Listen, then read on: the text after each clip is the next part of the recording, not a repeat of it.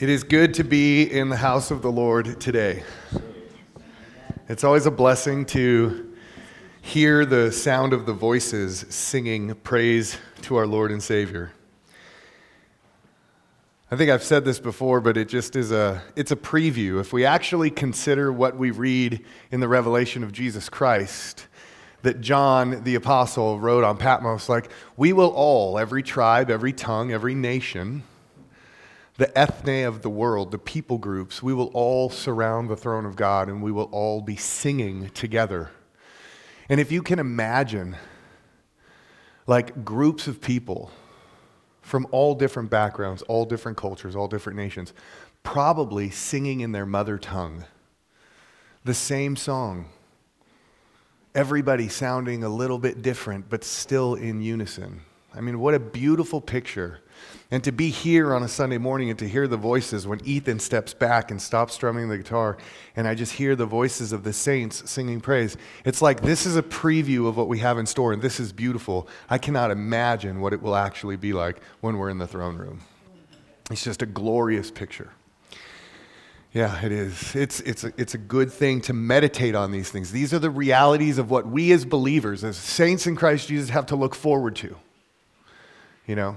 So before I just start getting pumped up and preaching, I, I, I, I got to hold back a little bit. It's good to see new faces. I see some new faces in the, in the audience today. And we want you to know that we see you, and we want you to know that you're loved and that you're valued, and that we appreciate that you took the time to come spend this morning with us. You could have been anywhere in the world right now, and you chose to be here. And for that, we're thankful. We want to get to know you if we don't know you. So hang out after the service. If it's a little uncomfortable, spend some time talking with some of the folks that you don't know or recognize. I promise ultimately it will become a blessing in your life. Art, it's great to see you. spend a lot of time on the road. We've got people who call this church their home and they travel, their work takes them away.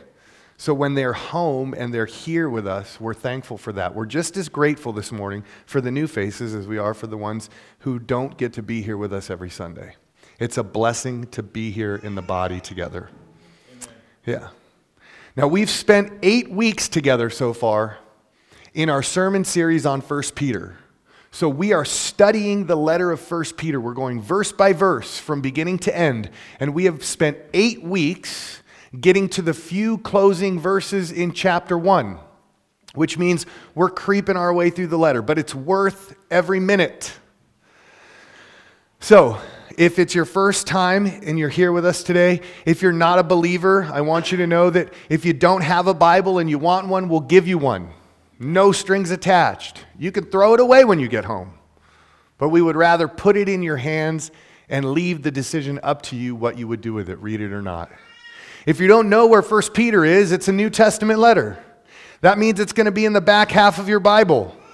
If you don't know what First Peter is, if you don't know what the New Testament is, and if you're looking at the Bible and you're like the back half of it, I thought it was just one book, tap the person to your right or your left and say, "Hey, can you help me find First Peter?" There's no shame in not knowing something. We're all here to learn today, and we're all here to grow together today. So if you don't know something, the best way to find out the answer is to just ask. And we would love to help you identify where 1 Peter is if you have a Bible so that you can read along. And if you don't have a Bible and you don't want one, we're going to put the text on the screen. Nobody's going to be left behind today. Yeah. We're all in this together. When we study the Bible here, we do it as a collective community. You're not just here to hear from me, I'm here to hear from you as well. So you guys are allowed to interact with me as much as I teach this morning. So, that being said, I'm going to pray and we'll just dig into the Word of God this morning. Father, we thank you for what it is that you're doing. Lord, we can't see five seconds in front of us, but you know the end from the beginning. You know what we're all going to leave here today learning. You know what we're all going to leave here today understanding to a greater degree. You're aware of it all. And so, Father, as your Spirit is on the move in our midst right now, I just pray that you would bless our efforts. That our efforts would be seen as a sweet sacrifice of praise that would bring a smile to your heart. That you would pour out your love and your kindness and your goodness on us. Not just while we're here today in this room, but as we leave and as we take your love and your light into the darkness of Anchorage, Alaska. We pray, God, that we would bear your image well, that we would love, truly love, that we would love the brethren and that we would love the lost. And that that love that we experience from you would be a catalyst, Lord, to bringing a great change in our own city so that our state can be changed, ultimately, our nation can be changed, even the world, Lord. But let it start here with us as we faithfully strive to be obedient to your word. In Jesus' name, amen. amen. All right, so today, like I said, we're in 1 Peter. We're going to be closing out chapter 1. So we're going to be reading and studying 1 Peter chapter 1 verse 22 through 25 today. The author Peter writes, "Having purified your souls by your obedience to the truth, for a sincere brotherly love, love one another earnestly from a pure heart." This is a tall order. Love one another earnestly from a pure heart. Since you have been born again, not of perishable seed, but of imperishable, through the living and abiding Word of God. For all flesh is like grass, and its glory like the flower of grass. The grass withers and the flower falls, but the word of the Lord remains forever. And this word is the good news that was preached to you. Peter wrote this to his audience. This letter is for them because it was written to them, but the Word of God is eternal, as we just read. It's living and it's abiding, it's everlasting, which means that if Peter was writing to them and it was for them, it's no less for us today. It's our letter as the bride of Christ, just as much as it was their letter as the bride of Christ and as the students and disciples of Peter.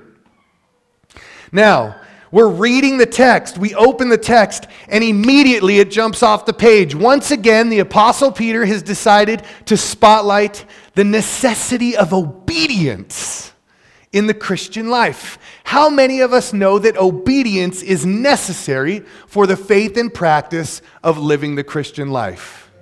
Yeah, obedience is necessary. And Peter is putting this on display in full technicolor for his audience that's reading or hearing the letter being read. As a matter of fact, according to my count, this is the third time in chapter 1 that he's decided to place an emphasis on the reality of obedience obedience in connection to Christian living. Now, we have three different examples on the screen right now, and we're not just going to glance at these examples and be like, well, Peter used the word obedience twice and obedient once, so that's good enough for us. We're actually going to pause here and we're going to read these verses together, which means I need three volunteers. Ethan, I need you to look up 1 Peter chapter 1 verse 1 through 2. Uh, let's see, Tommy, can you read verse 14 out loud? And can I get a volunteer to read 22? Who wants to stand up and read 22? Art, you're getting voluntold. So, all right, that's how we roll around here. So, everybody knows what they'll be reading. So, I'm going to ask Ethan to stand up and then let this airplane pass so that its noise is not distracting. And then we'll have you read these verses out loud for us.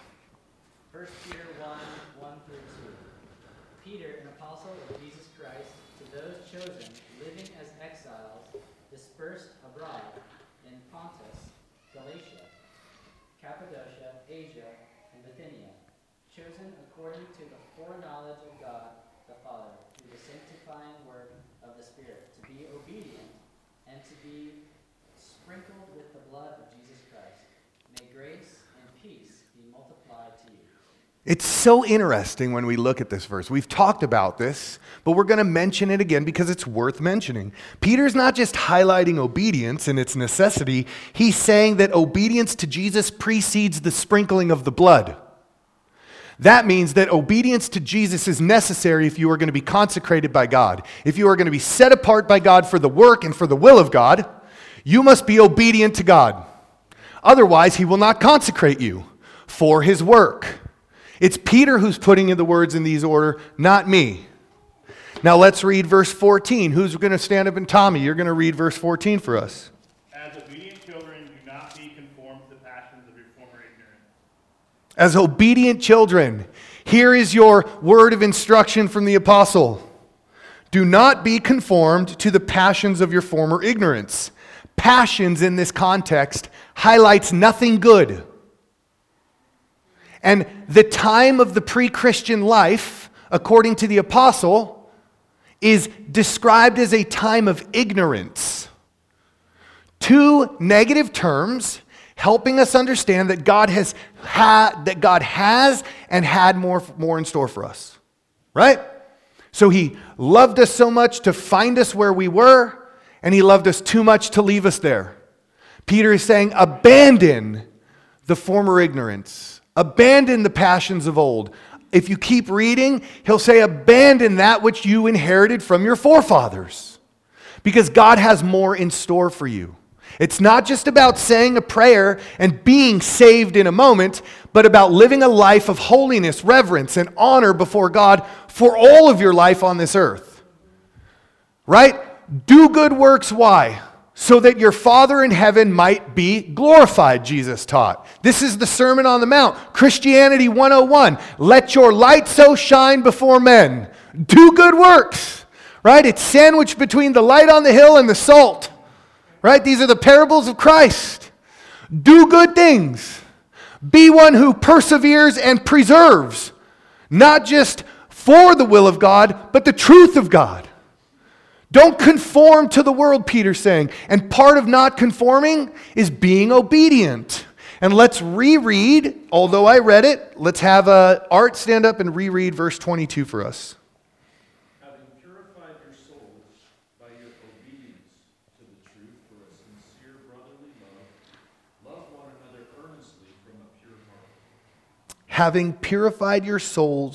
It is obedience to the truth that brings a greater level of purification, i.e., a deeper level of sanctification once you have been justified. This is what obedience does. It brings about a deeper level of purity. So, obedience is necessary. At this point in the letter, and we're just in the first chapter, it's fairly clear that the topic of obedience is not something the apostle takes lightly. I got to ask the question Church, are we aware that we've spent the last two weeks, we're going to spend this week and next week focusing on how the Christian ought to live their life? What do we mean when we say we're focusing on how the Christian ought to live their life? Well, we're focusing on what is commonly referred to as basic Christian ethics. And we have the Apostle Peter to thank for all of it because he's the one who authored the substance in the letter. Now, two weeks ago, the central focus of our study was a lifestyle of holiness. We said that God is holy, He is species unique, He is the creator, all else is the created. Therefore, he is set apart. He is not set apart where he is removed from the creation. Remember, God is Emmanuel, the one who lives with us. He dwells among his people.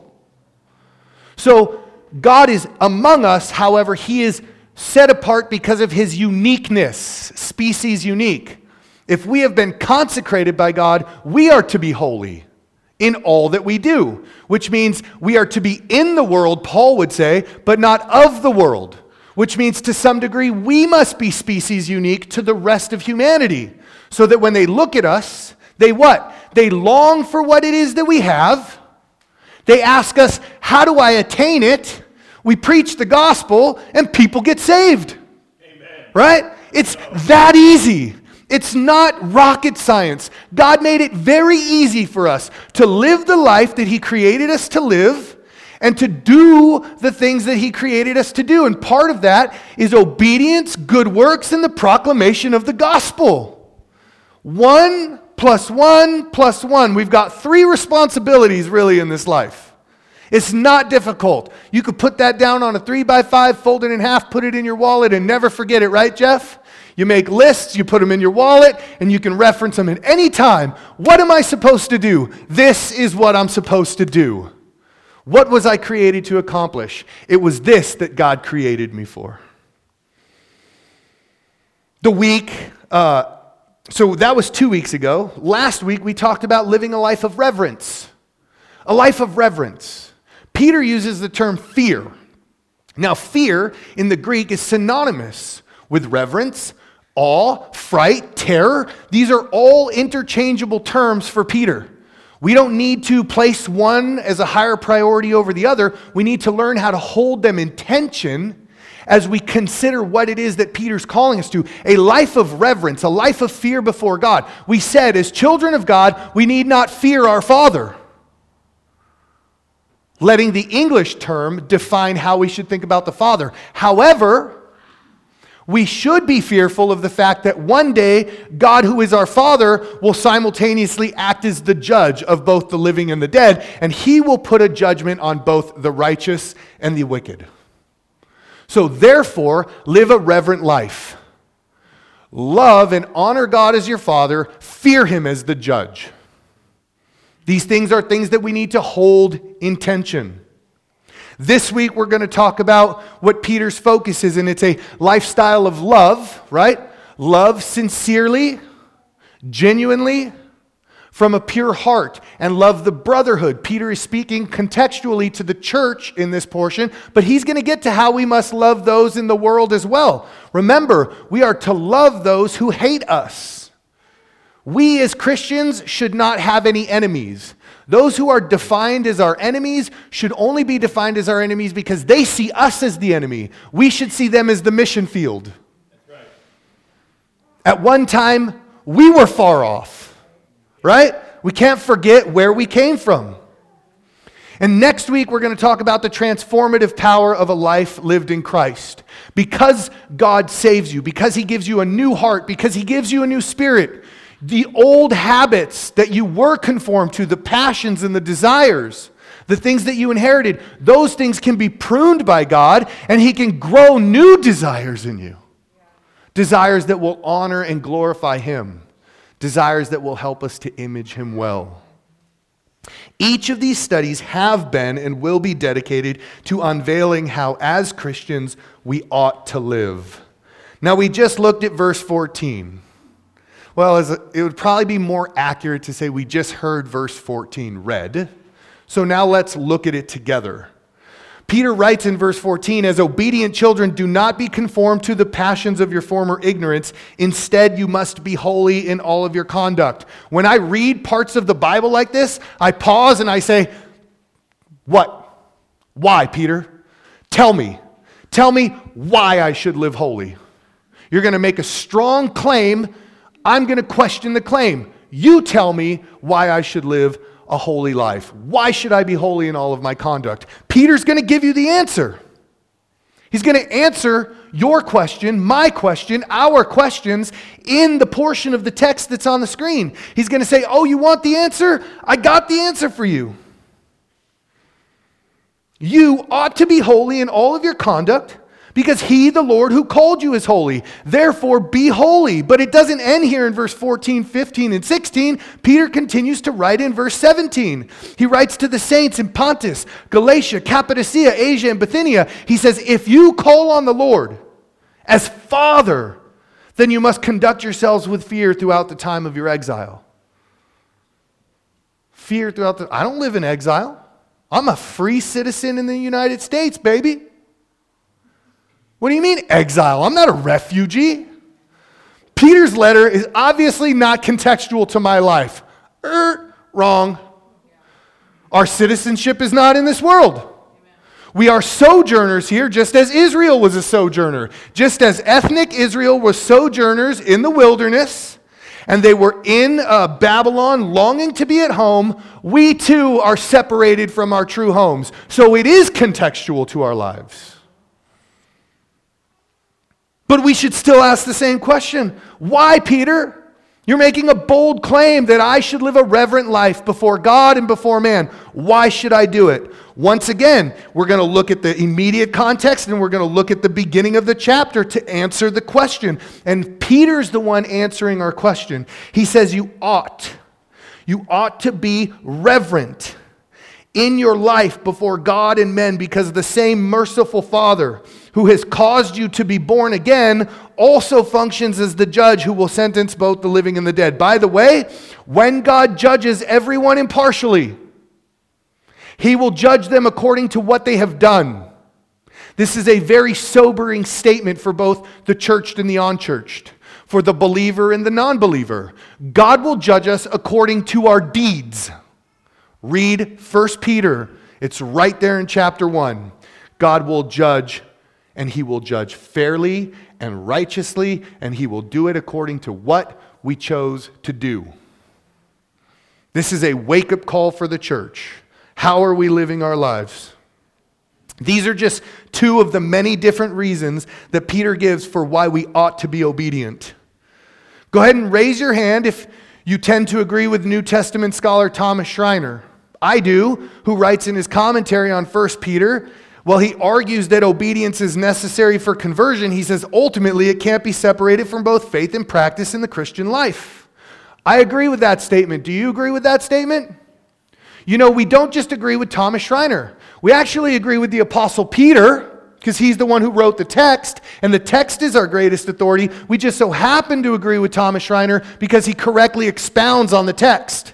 So we're not looking for the scholars to necessarily give us the answers because Peter is the one who can give us the answers. The text has been given to us, and God's revelation to humanity has given us all that we need for life and godliness. First, uh, 2 Peter chapter 1.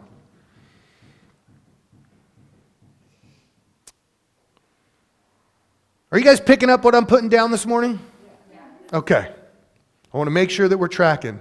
We've laid slide for me work for this morning's Bible study.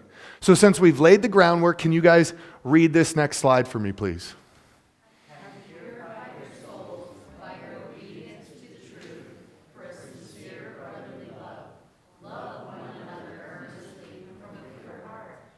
Love one another earnestly from a pure heart. Jason and I were like, that's really hard to do. it's so hard, right? There are just people that I don't like, and they don't like me. And God's like, you don't have to like them, but you need to love them, right? I don't need you to be friends with everybody, Matt, but I do need you to love everyone, right? Do good, Paul would say in Galatians. Do good to everyone, especially to the household of faith. That's what Paul would say. Peter seems to agree with him. Now, when we read this, the first thing we need to do is define what it is that Peter means when he writes obedience to the truth. Peter, what do you mean when you write obedience to the truth? This obedience, whatever it may be, appears to accomplish two very important things when we look at what it is that Peter writes. First, this act of obedience it seems to function as the catalyst to one's conversion. We could say that obedience functions as the catalyst to the purification of one's soul. Peter is saying obedience is important, don't marginalize it. Second, we could say that this act of obedience seems to give birth to one's ability to love authentically. Imagine that. You need to be obedient to the truth if you have a desire to love authentically. That's a tough pill to swallow.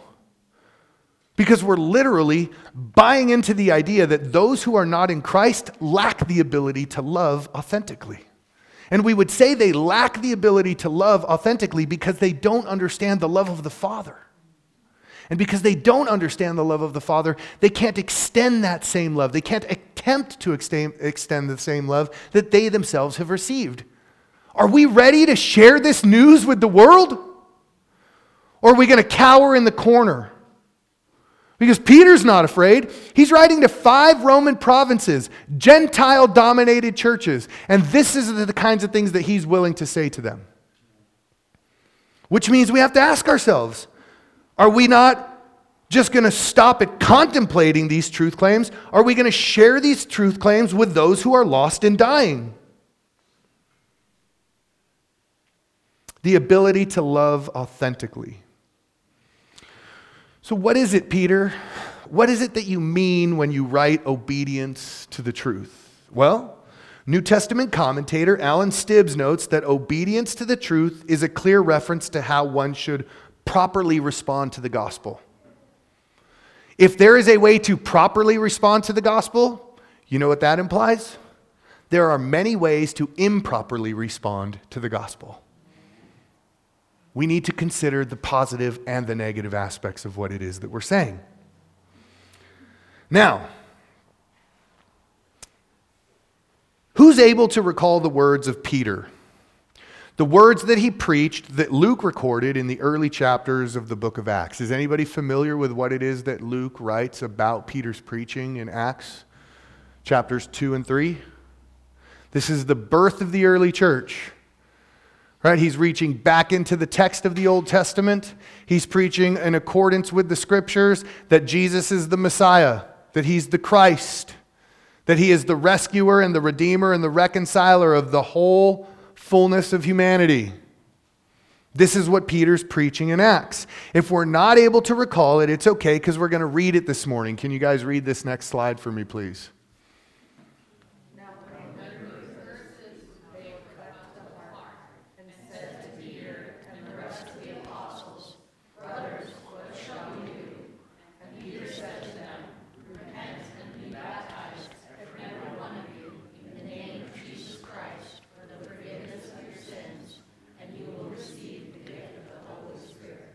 Now we need to understand that Peter is preaching the gospel.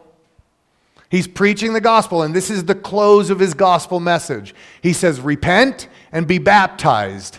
Now, here we are in chapter 3. Peter has once again just finished preaching the gospel, and he says, Repent therefore and turn back, that your sins may be blotted out, that times of refreshing may come from the presence of the Lord. This is Peter's theology. This is Peter's doctrine, his instruction on a proper response to the gospel. You want to know how to respond to the gospel? According to 1 Peter, look at what Peter preaches in the book of Acts. The same man who's preaching is the same one who's dictating or writing the letter. Repent, repent, repent. Hmm, sounds kind of like John the Baptist, Ethan. You open with a word from John the Baptist today, totally unplanned. Prepare the way. For who? For the Messiah, for the Lamb of God, who will what? Who will take away the sins of the world. If he is responsible for taking my sins, I should turn from whatever it is I'm worshiping and I should begin to worship him. It's that easy. I wonder if any other New Testament authors weighed in on the topic of obedience to the truth. You think so? I do too. Now, our first sermon series in this church took us through the letter of Galatians. So let's look at what Paul has to say. Remember, we're talk, we talk a lot about reading letters vertically. If I have 1 Peter and I'm reading 1 Peter vertically, I don't leave 1 Peter. I read it top to bottom, top to bottom, top to bottom. That's vertically. If I'm going to read the New Testament horizontally, I put 1 Peter next to a letter like Galatians, and I see if the theology and the doctrine of both Peter and Paul match. And if they match, then we're in good standing. If they don't match, we have a problem. You let me know when you find theology that contradicts. I've been spending the last 10 years of my life in this book, and I'm still searching. So, what does Paul say? He says, I am astonished. Now, he's writing to the Gentiles in Galatia. He says, I am astonished that you are so quickly deserting the Lord who called you in the grace of Christ and are turning to a different gospel. A different gospel not that there is another one, but there are some who trouble you and want to distort the gospel of Christ. Paul is writing to those he evangelized. He says, When I came to you, I gave you the truth. I gave you the truth about the gospel of God. And there are some who want to distort. That means it's no longer the truth. And you're pursuing their version of the gospel. I'm astonished. It blows my mind, Paul says that you would choose to pursue a distortion when you could grab hold of the truth. And you know the truth because I delivered it to you. What does he say in chapter 5? He says, You were running so well. Who hindered you from what? Obeying the truth, obedience to the truth. There it is. Saints, this means that we can be hindered in our pursuit of God, not just by the enemy, but by the desires of the world. Our own hearts are wicked. We need to be prepared. Paul writes something similar in his letter to the church at Ephesus. Let's see. He says, In him you also, when you heard the word of truth, the gospel of your salvation and believed in him, you were sealed with the promised Holy Spirit. What is the word of truth? Because that's what Peter says we need to be obedient to. Well, Paul says the word of truth is the gospel, it's the good news of your salvation. Well, what did they do when they heard the good news of their salvation? For them to hear the good news of their salvation means that some obedient Christian must have gone to serve them. Well, the obedient Christian who was gifted by God and called by God and sent to serve them was Paul. And Paul proclaimed the gospel of God. And when they heard it, they believed. This is why Paul writes in Romans that faith comes by what? Comes by hearing. When they heard and when they believed, they were, feel, they were filled and sealed with the Holy Spirit. So, obedience to the truth is not just a priority in Peter's life, it's a priority across the spectrum of the New Testament. A proper response, not an improper response, but a proper response to the proclamation of the gospel can be defined by one's desire to repent and be baptized. It can also be defined by our desire to turn back. If we're going to turn back to God, what are we going to turn from or away from? Well, we must be turning away from the passions of our former ignorance. And if we're going to turn from the former ignorance, and if we're not going to be dominated by passions, we're going to return to God. And what is the outcome of our experience when we turn to God? It's times plural of refreshing. We just went over this. This is good news. We should be stirred up right now in our hearts and in our minds because we're being encouraged by the very revelation of God to his people. It's for these reasons and many others that the topic of obedience is central to the writings of the authors in the New Testament. If there is a lack of obedience to the truth, there will be a lack of consecration. No obedience, no sprinkling. Right? 1 Peter chapter 1 verse 1 and 2. No obedience, no sprinkling. If there is a lack of obedience to the truth, there will be a lack of consecration. If there is a lack of consecration, ultimately we as human beings will be incapable incapable of extending authentic love from a pure heart. That's a sad reality. I want to be able to love. And I want to be able to love the way that God loves me, which means that I need to put my faith in Christ first so that He can change and transform me, making me able to do the things that I want to be able to do. And I don't just want to talk about it, I want to be about it. Anybody else here want to be about it? Yeah. Amen. Now, Dr. Keener observes that for the Apostle Peter, the highest expression of obedience to the truth is evidenced by a sincere brotherly love. Think about that. The highest expression of obedience to the truth is evidenced by a sincere brotherly love. Now, this is only true in a horizontal capacity.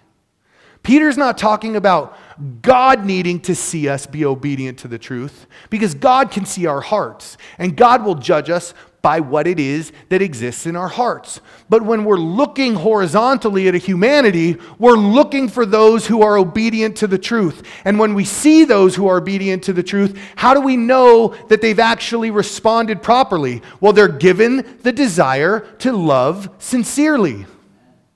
That's what Peter's saying. Under the inspiration of the Holy Spirit, Peter instructs the church universal to love one another Love one another. Love one another earnestly from a pure heart. Greater love hath no man than what? Louder for me. Yes. Yeah. So this is consistent with what the Master taught as well. Loving fellow Christians is no minor issue. It's the standard. Loving the brethren is the standard. We don't get an option here, people. there is a demand from the Creator to love from a pure heart. If we sit here and we say, I don't want to do that, we're immediately putting ourselves in a state of rebellion. Loving the brotherhood is not an afterthought. It's a central concern for the Apostle Peter as well as it is for the other New Testament authors. Can you guys read this one for me, please?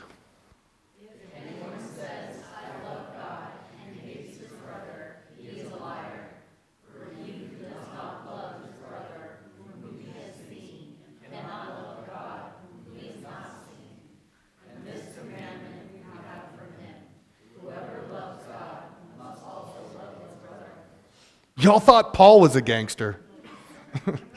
Spend some time in John's literature. John does not pull any punches. The strongest imperatives, in my opinion, the strongest commands come from the Apostle John. The sternest words of instruction come from the Apostle John. You think Paul's a gangster in Corinthians? Read First John this week. John makes it very clear in my mind who can be saved and who cannot be saved, who will be saved and who will not be saved. And when you read that, I'm looking and I'm like, ah, the qualifiers for those who cannot and will not sometimes define my life. Sobering. Sobering. That's what we need to do.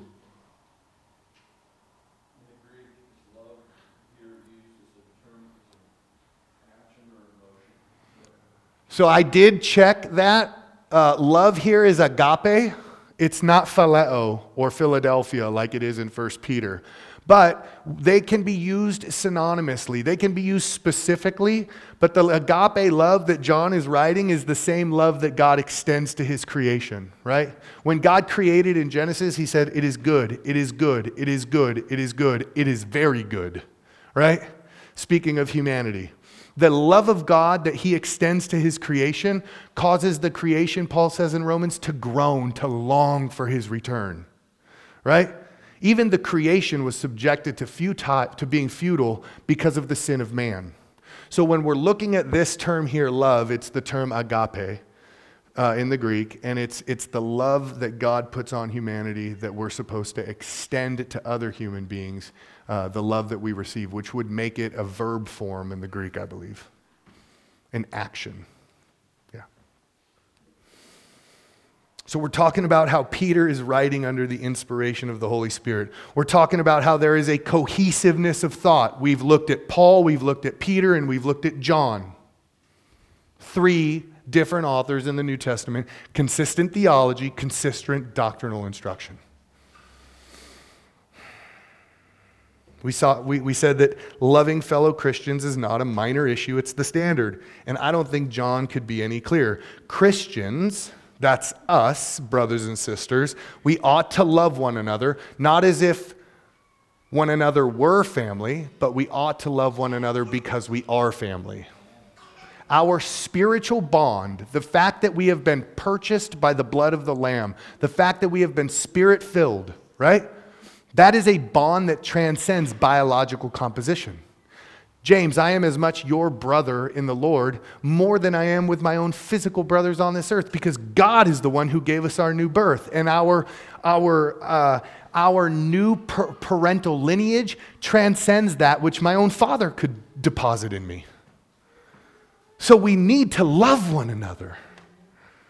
Now, Joel Green argues that love requires a group ethos of solidarity and loyalty. He says love is essential disposition. It's an essential disposition favoring others in the community, which by proxy is a refusal to do harm to them. He says love is a commitment to strive towards harmony within the family of God. I wonder sometimes, church, when I look out at the church universal and then I look in the mirror, do we strive towards harmony within the family of God? So, how about a quick inventory, huh? I'll just use my own observations and my own life experience, and you guys can share in this inventory with me. How are we doing when it comes to loving the brotherhood from a pure heart? Earnestly, by the way, genuinely. There are Christians who make a full time living on YouTube heresy hunting. There are Christians who make a full time living on YouTube putting on the uniform of theology policeman and policing people they're not even in relationship with. So, do we do this? Do we heresy hunt? Are we out there looking for those we think are off? Are we the theology police? Do we get our handcuffs and our Bible and our whistle and brrr, wrong, wrong? And I'm going to tell you why, whether you want to hear it or not. Know your name. I don't care about your name. You're wrong. I'm right. You're going to listen to me. You won't get a word in edgewise until I'm done. And when I'm done, I'll leave so you can't try to correct me. I have friends like this. I used to be like this. Sometimes I fall into the snare of picking that lifestyle up again. If this is us, or if we're unsure if this is us, we just have to ask ourselves a couple of very easy questions. Do we love to major on the minors? Do we love to major on the minors? Do we love to create essential doctrines out of non essential doctrines so that we feel justified in our division? Do we do that? Sister Mary, she listens to Bethel. Does she know what Bill Johnson believes? She actually told me I should only listen to sovereign grace and that I should abandon listening to Bethel. But then I went and did some research, and guess what? Sovereign grace is having all kinds of conspiracies arise right now. So I wonder what she thinks about sovereign grace now. Brother Bill, why are you listening to Joel Osteen? He preaches the prosperity gospel. Does he know any better? Do you stop when you hear a brother listening to someone like that? And is your immediate response like, I'm going to fix this person? Or is it like, hey, turn that down real quick? How about we go grab a cup of coffee? How about we open the Bible? How about we read the Bible together? How about we see what the Bible has to say to us? You discuss with me what it is that you think. I'll discuss with you what it is that I think. And then we'll see if it lines up with what this preacher's teaching that you're listening to right now. I don't need to tell you he's wrong or off. The Holy Spirit will bring you to a deeper level. When I got saved, I was listening to Joyce Meyer every single day for an entire year. And then one day in the shower, I was like, I heard this message before. And that was it. I never turned her back on. But you know what? For the first year of my life, God used Joyce Meyer to sanctify me. You're going to tell me that God can't use her? A woman preacher who's stuck in the prosperity movement? He used her in my life. I'm not going to look down on someone who might enjoy her sermons or read her books. Do I want more for them? Absolutely. God wanted more for me, and He delivered me from that. But it's on His timeline, not mine. Do we love to create essential doctrines out of non essential doctrines so we feel justified in our divisions? I'm right. So, therefore, when I castigate this person, I can feel like I'm doing the work of God. Wow. Is that loving the brotherhood from a pure heart? okay, let's try something else on for size. How do we feel about those who get saved or who are saved and choose to work in fields that we don't approve of? This one hits very close to home for me and my wife. and my family better get prepared because y'all are going to get thrown under the bus right now because y'all have been acting this way, so now you're going to be held responsible for the way that you're acting. When my wife and I got saved a little over 10 years ago, we got saved out of a life that was dominated by sin. Now, everybody gets saved out of life that's dominated by sin, but we were celebrating our sin publicly. And we got saved. Now, normally when people get saved, God calls them to go. Go, therefore, into all the world, right? Preach, teach, make disciples, baptize. But when we got saved, God didn't call us to go, He told us to stay. He told us to stay because we had already gone. We were living in the world. We were working downtown in Anchorage in the service industry, and we were bartenders.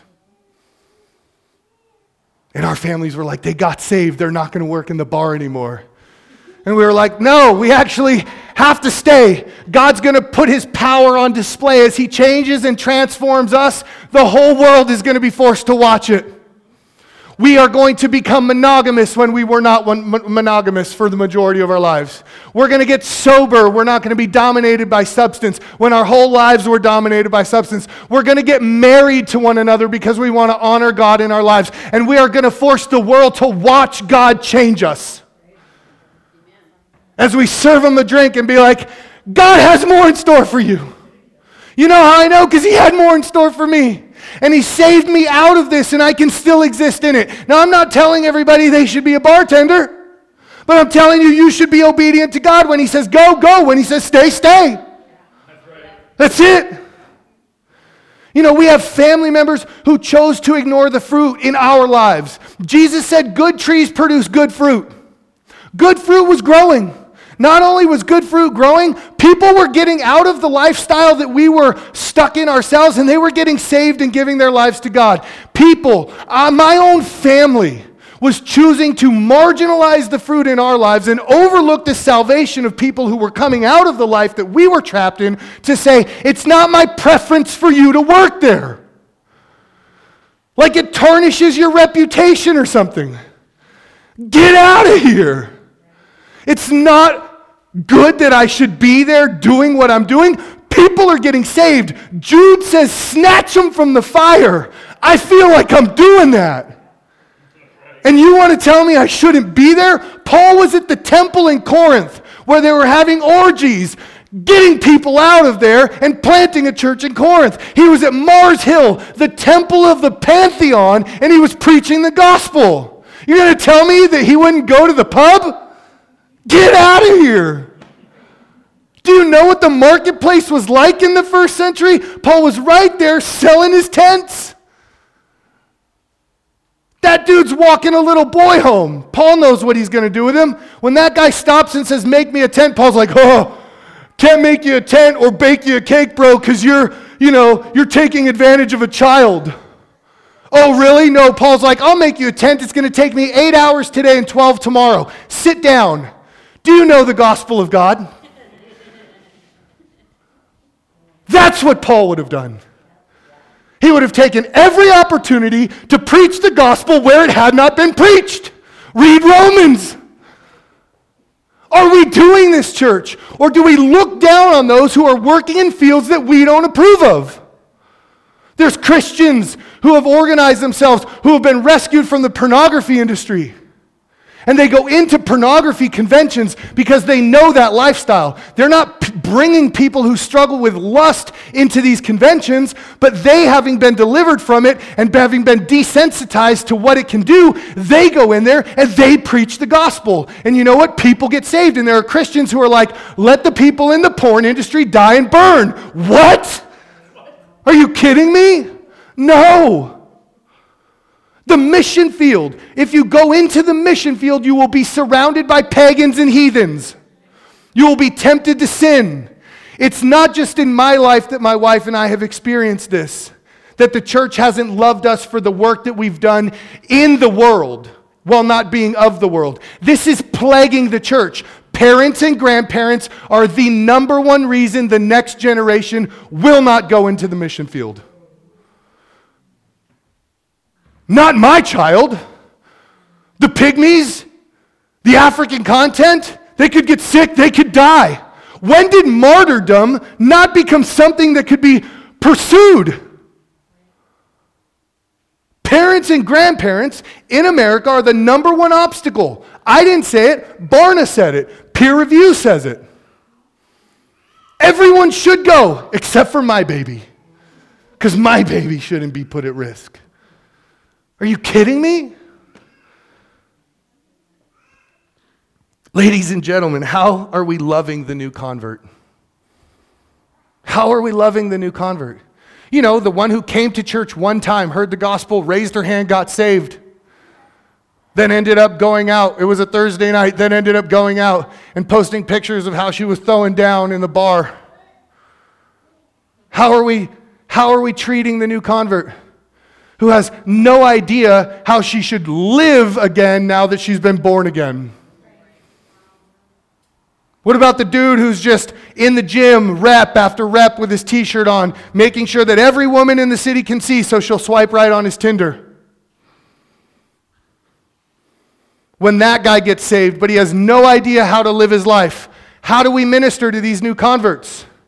Do we curse them when we see this type of behavior on social media? Do we question their salvation at every turn? Or when we see this, do we drop to our knees and say, Lord, Deliver them from the sin and bondage that they're in, the same way you delivered me and the same way you're currently delivering me. I got a friend right now who walked away from the faith. He can't stop talking about it on social media. He doesn't believe in God, but yet he can't stop talking about God. And I got a bunch of friends who are like, let him go. Let him get a taste of the world. No. Pray for the brother that he might not learn to blaspheme, Paul would say. Turn him over to the world. We didn't even have to do that. He turned himself over to the world. Now let's pray that he would return because he has tasted and seen that the Lord is good.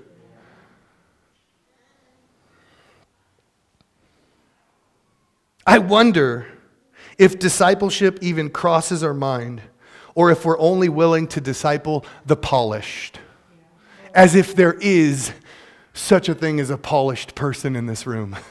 There is no one in this room that is polished. And if you think you are, you got a problem with pride. Unpolished. You look out at the world and you're like, God, thank you that I'm not like that person. And immediately you're the Pharisee in Jesus' parable. Don't be like this one. Be like the one who hangs his head and says, I'm worse than all of them. In fact, Paul would say, I am the chief of sinners. When Peter says, Love one another earnestly from a pure heart, he's attempting to describe a love that is unfeigned, genuine, a love that is unhypocritical, a love that lacks any and all ulterior motives. I'll love you, but you got to return the love by showing me that you're going to be sanctified. That's not the kind of love that Peter's talking about. Saints, do we know how to love like this? It's a hard question. Do we know how to love like this? And I got to ask it because we should know how to love like this. It's the very love that God gives us, the very love that we experience every moment of every hour of every day. Have we already forgotten? Great is your faithfulness. Why is his faithfulness great? Because his mercies that we need are new every day. How dare we look down on the lost as if they have an option to not be enslaved in their sin? How dare we look down on the saints in Christ Jesus, the bride of Christ, as if they should be more sanctified when it's God who is sanctifying them on His timeline? How do we participate in bringing about the positive uh, end of God's means? Is the question. Do we curse or do we bless? That's the thing that we need to be asking ourselves. If we have been blessed to receive this great love, the least we can do is extend it to those who have been born again. That's the least we can do. And the greatest we can do is extend it to those who hate us. Being born again is only the first step. Hip hop, Christian hip hop artist, Dayton, says People get born again all the time. Rarely do they learn to live again. Learning to live again once you've been born again is one of the most difficult processes to master. Raise your hand if you know what I'm talking about. Amen. If you know what I'm talking about, amen. Can you guys read this for me, please?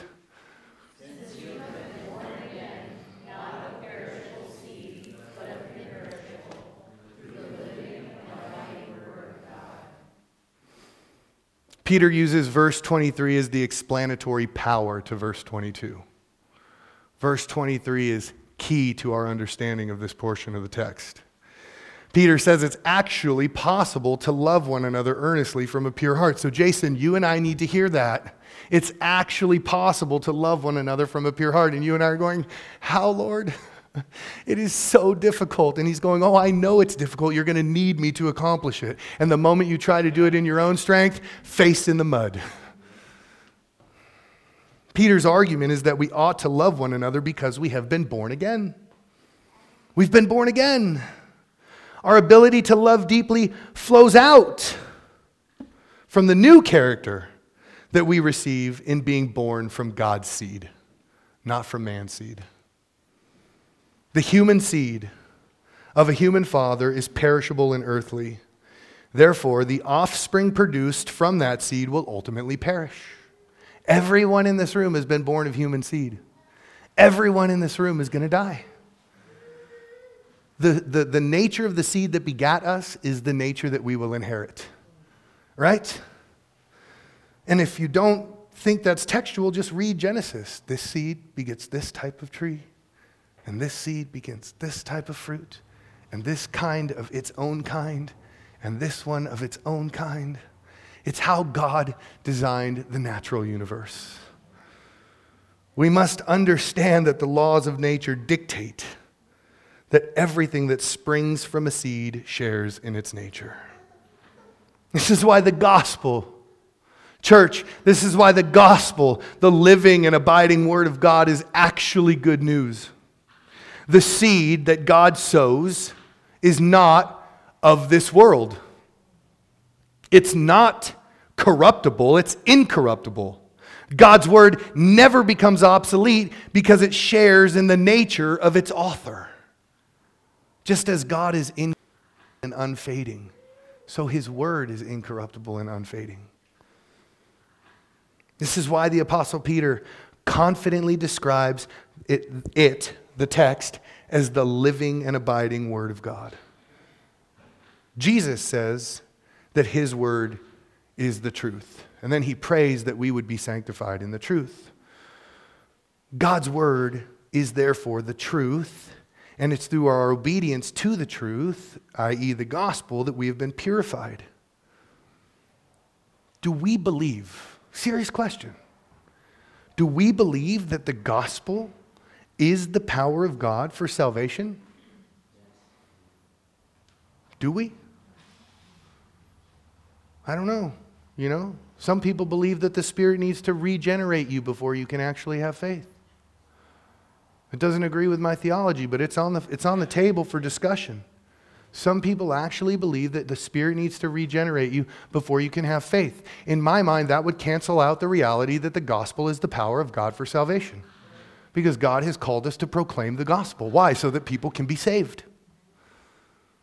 But it's on the table. So you may sit in your chair and have a different theology than me and say, actually, Matt, I disagree with you. I know what Paul means when he says the gospel is the power of God for salvation, and it's the Spirit who brings about that regenerating work. I would say, okay, we have a difference of opinion, but we're not going to divide on it because we're not the theology police. We're going to love one another purely from a good, from a good heart. We're going to focus on the majors and not major on the minors because that's what we're called to do. I could be wrong about my interpretation. I could be, which means I need to humbly stand before other brothers who have different views and I need to be confronted with how they interpret the scripture. Because God may be calling me deeper through that experience. But if I hold them at arm's bay and I never engage with them, I'll never go deeper. There's no such thing as the lone wolf Christian. We talk about that around here all the time. If we believe that the gospel is now always has been, and forever will be the power of God for salvation, then we, like Peter, can say that according to his great mercy, the great mercy of the Father, we have been born again because of the death and resurrection of Christ, and all of this was made possible through the living and abiding Word of God. Can you guys read this next slide for me, please?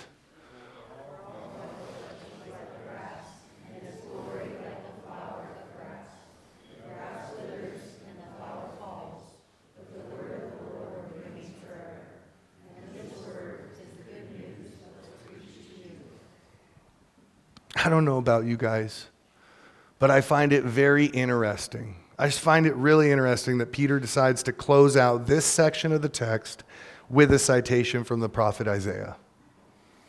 He reaches back into the Old Testament and he's like, I'm just going to drop this right here in the letter and I'm going to do it very intentionally. And I'm sitting here, you know, thousands of years removed from the life of Christ, more time than that removed from the life of Isaiah, probably 2,500 years from the life of Isaiah, you know? And I'm like, what is Peter doing here by quoting Isaiah? He's got to be making a strategic move here. He's not just like, I don't have anything to say, so I'm just going to throw some Old Testament reference in here. He's not doing that. He's very intentional in what he's doing. So we have to ask ourselves, like, what is it that Peter is attempting to accomplish? Well, we could talk about, he's not just attempting to accomplish one thing, but we don't have time to talk about all the things that he's attempting to accomplish. We could talk about what this meant for ethnic Israel in the ancient Near East we, and we could connect it to the church in the New Covenant era. We could say, what did this mean to ethnic Israel, and how does it apply to the church in the covenant of grace? You know, or we could discuss the reality that the natural created order is finite. And because it's finite, therefore it's futile, and if it's futile, it's transitory. If it's transitory, it means it lacks permanency, just like our residence here on this earth. We could talk about that. We could get really dark this morning. And we could highlight how human beings, without exception, are like the grass of the field. How human glory is like the flower that falls. How brief our time is here on earth. How we will all experience death in this body. Even for those of us who are caught up in the twinkling of an eye, this body will perish because it will cease to exist in the state that it is in now. We will all die in this body. We could talk about how, as humans, we are the exact opposite of what is both living and abiding. Because we're not. However, I'm not sure that that's the focus of Peter as he writes to the churches in dispersion. What if I said that for Peter, the focus of the passage was the Word of God? We could probably get on board with that. The Word of God, that's the very same gospel that was preached to his audience, it's the very same gospel we proclaim from this pulpit this morning. You see, if the seed from which we have been begotten is perishable, then our fate would surely be that of the grass or the flower. Our fate would be death. But if the Word of God is living and everlasting, as Peter says it is, as Isaiah says it is, and if as believers we have been given new birth through this word, then the life into which we have been reborn may ultimately be unending. Unending life. And a life like this, Peter says, Peter says a life like this ought to give birth to an enduring love for one another. You have been given a life that is unending, church. Therefore, love one another. Wow. God really is serious about loving God and loving people. They just so happen to be the two greatest commands. And everything that the prophets and the law was written about hangs on these two things. Okay. All right. Enduring love for one another. Well, Joel Green writes that the good news of God is efficacious in generating, cultivating, and sustaining new life. That's good news too. It's effective in not only generating and cultivating, but sustaining new life. Praise God, I've been given all that I need for life and godliness. Okay, that's good news. Obedience to the truth does what? It gives way to new birth. New birth gives rise to a sincere brotherly love. And all of this has been made possible through the living and abiding Word of God. And this is the good news that was preached to you. So, my charge this morning, church, my charge to you and to myself is that we must respond properly in obedience to the truth. That is the gospel which God proclaims. There must be a proper response to it. That's my charge. If you have not properly responded to the gospel of God, I would encourage you to do so today. It will change your life in the most dramatic way. Life will get more difficult for you, absolutely.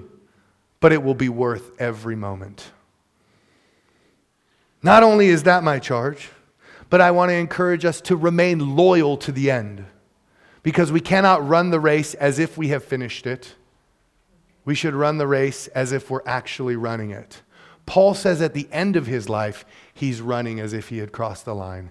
Raise your hand if you're near the end of your life. Not me. So I'm not going to make the claim that Paul made. He's probably sitting in chains, looking at the block they're going to lay his head on, going, That's my future. Oh, I've crossed the finish line. None of us are there. So we don't get to presume on our status. We need to live for God in the present. And guess what? We can live for God in the present because we've been born again. God has not left us ill equipped for the job.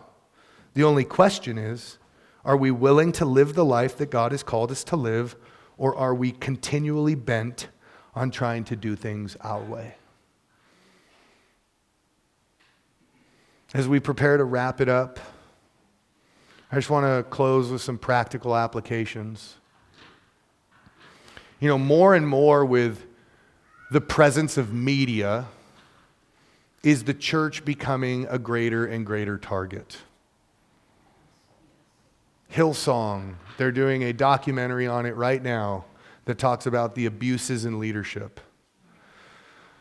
My wife and I had a devastating experience when we were saved. We were uh, partners with a ministry, and we found out that the person who was over the ministry was abusing the funds. We had been supporting them for years, and we thought, well, what do we do? We just have to cut our support off and redirect it, right? But we can't get mad at the church. But so many people aim their hate and their anger at the bride of Christ. And it's getting easier and easier to do that. I just saw yesterday that Grace Community Church, John MacArthur's church, is now, be, they've been investigated by a credible source, Julie Roys, the same one who opened our eyes to the ministry that was being abused and the funds we were sending. It's tough, right? But the church will fail. Why will the church fail? Because we are human. We are composed of fallible human beings. But the, the, the, the bridegroom of the bride will not fail because he is the king, he is the Messiah, he is the Savior.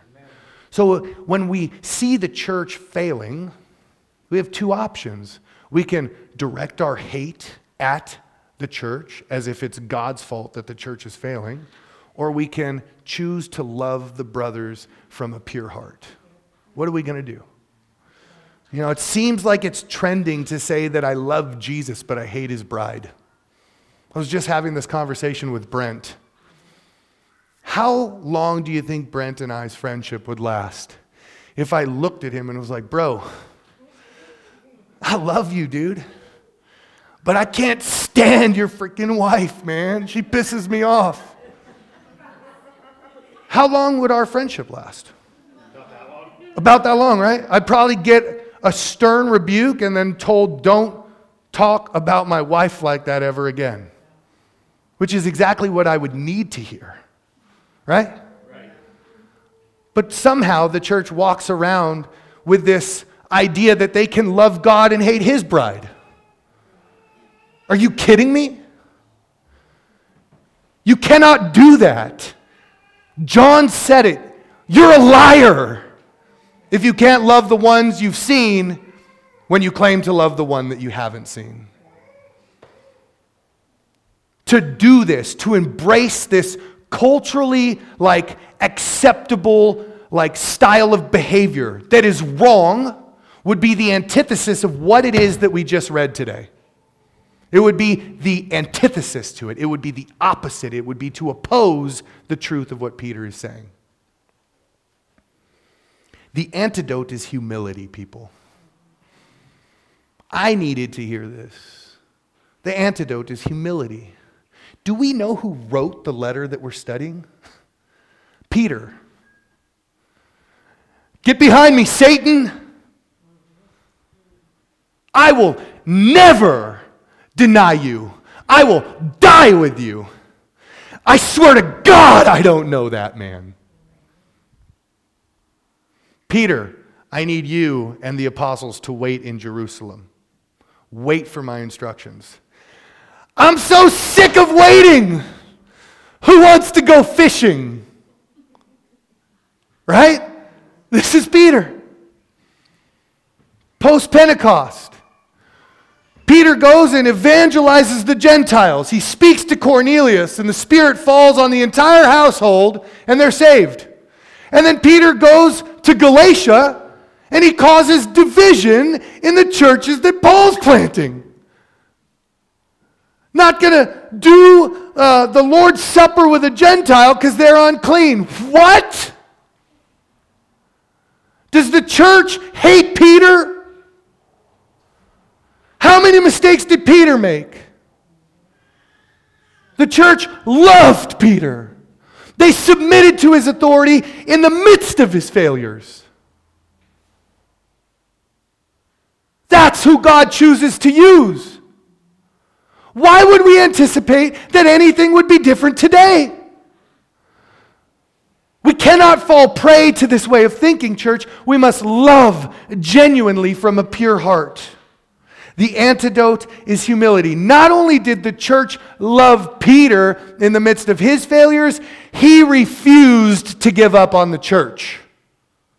It was a symbiotic relationship that was held together by the Spirit of God. Do we desire to be like Peter and the early church, or are we pulled into the direction that the world dictate we move in right now? These are very sobering questions that we need to reflect on as we study the Word of God.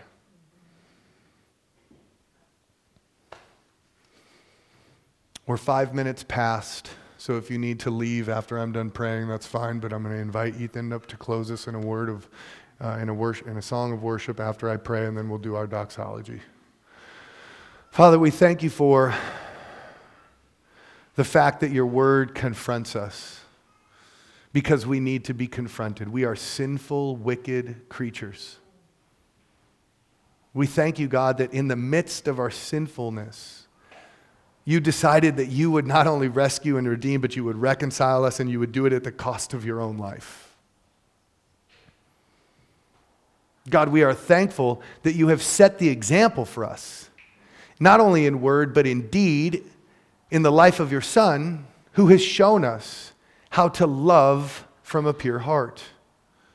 And not just those who are his followers, but those who were opposed to him. Father, we want to embrace this way of thinking.